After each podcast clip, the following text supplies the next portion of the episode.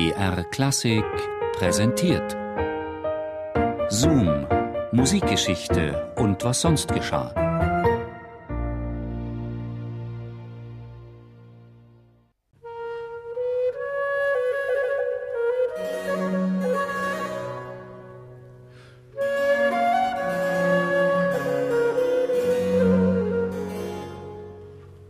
Kerzen in den großen Wandleuchtern und neben den Notenpulten sind fast niedergebrannt.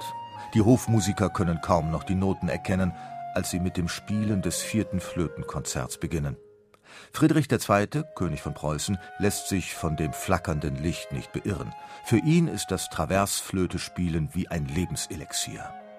Dabei liebt er eines ganz besonders: die Kompositionen seines Flötenlehrers Johann Joachim Quanz. Besonders die langsamen Sätze aus einem der Flötenkonzerte, die Quanz für ihn schreibt, genießt er. Die Sätze sind entweder zufrieden ruhig, schmeichelnd oder herzrührend, aber nie klagend oder traurig, denn das liebt der König nicht. Es gehört zu seinen Gewohnheiten, an einem Abend drei oder vier Flötenkonzerte hintereinander zu spielen, die er nie vorher übt.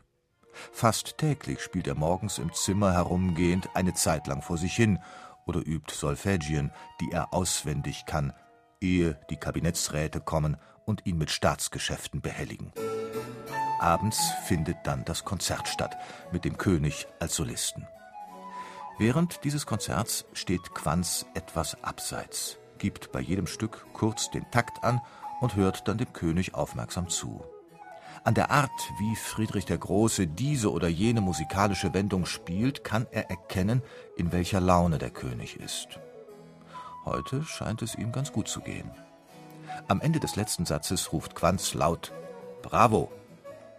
Nur er darf des Königs Spiel loben oder kritisieren. Ein Privileg, auf das Quanz sehr stolz ist.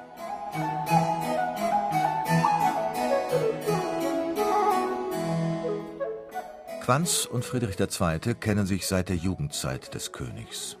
1728, als Friedrich 16 Jahre war, begegneten sie sich zum ersten Mal.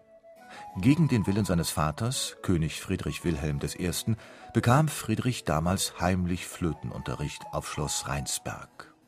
Der Vater wollte ihn zum hartgesottenen Soldaten erziehen, aber Friedrich genoss das Leben lieber mit schöngeistigen Dingen wie Literatur, Musik und Komposition. Damals war er ein echter Rebell. Vormittags musste er sich dem Willen seines Vaters beugen und sich in die enge Soldatenuniform hineinzwingen, aber nach der Mittagstafel, wenn er in seinen Zimmern alleine war, zog er sich um und ließ sich ganz nach der damaligen Mode frisieren, band einen Haarbeutel ein und zog einen Schlafrock von goldenem Brokat an. So angezogen saß er und las oder spielte die Flöte. Seinem Vater war das ein Dorn im Auge, und er beschloss, Friedrich eines Tages ohne Anmeldung zu besuchen. Als des Königs Ankunft gemeldet wurde, musste Friedrich sich in Windeseile umziehen, und sein Flötenlehrer Quanz wurde samt den Flötenkästen und Noten in einem kleinen Nebenzimmer versteckt. Über eine Stunde hockte Quanz dort und zitterte vor Angst, entdeckt zu werden, zumal er auch noch einen roten Rock anhatte, eine Farbe, die der König überhaupt nicht leiden konnte. Später zog Quanz nie wieder einen roten Rock an, wenn er in Berlin war, sondern erschien in einem grauen oder blauen Rock. Als Friedrich II. dann König wird, nimmt er seinen treuen Flötenlehrer Quanz zu ganz außergewöhnlich guten Bedingungen in seine Dienste auf. Quanz bekommt 2000 Taler im Jahr. Eine beachtliche Summe, wenn man bedenkt, dass Karl Philipp Emanuel Bach, der Cembalist der Hofkapelle, nur 300 Taler bekam. Aber das ist noch nicht alles. Quanz muss nicht, wie die anderen Hofmusiker, im Opernorchester Dienst tun.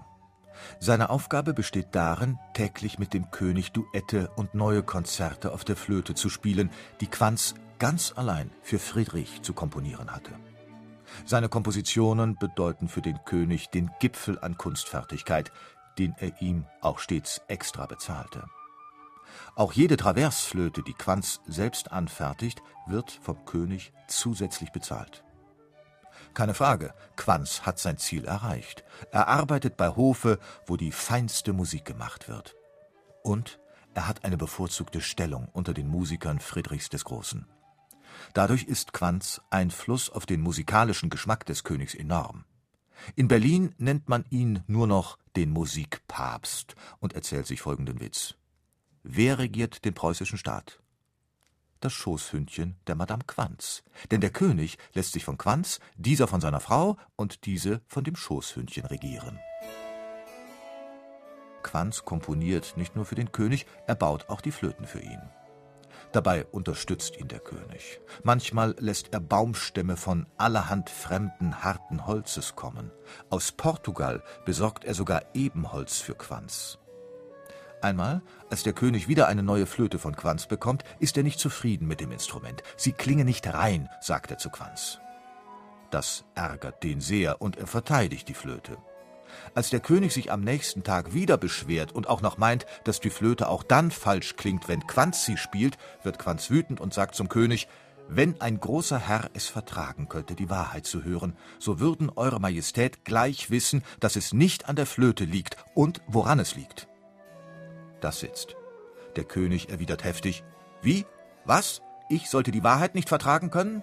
Sage er, was wahr ist. Woraufhin Quanz nüchtern feststellt, ich habe Eure Majestät mehrmals gebeten, Sie möchten die Flöte, nachdem Sie gespielt haben, nicht in die Hand oder unterm Arm nehmen, sondern sie auf den Tisch legen. Sie tun aber jenes doch, und die Flöte klingt unrein, weil sie ungleich erwärmt wird und nicht, weil sie in sich unrein ist. Der König antwortet beleidigt, es ist nicht wahr, dreht sich um und geht. In den darauffolgenden Tagen spricht der König kein Wort mit Quanz. Der wiederum gibt dem König kein Lob, wenn er abends im Konzert musiziert. Dieses Spielchen dauert acht Tage. Dann kommt der König zu Beginn des abendlichen Konzerts auf Quanz zu und sagt mit freundlicher Miene Mein lieber Quanz, ich habe die Flöte seit acht Tagen auf verschiedene Art untersucht und habe nun gefunden, dass er recht hat. Ich werde die Flöte nicht mehr in der Hand warm werden lassen. Als Quanz 1773 stirbt, hat er 299 Flötenkonzerte exklusiv für Friedrich II., König von Preußen, komponiert. Hinzu kommen auch noch etliche Sonaten. Beim Komponieren des 300. Konzerts wird Quanz aber krank und stirbt. Nachdem der König den ersten Satz dieses letzten Konzerts seines Flötenlehrers gespielt hat, sagt er: Man sieht, Quanz ist mit sehr guten Gedanken aus der Welt gegangen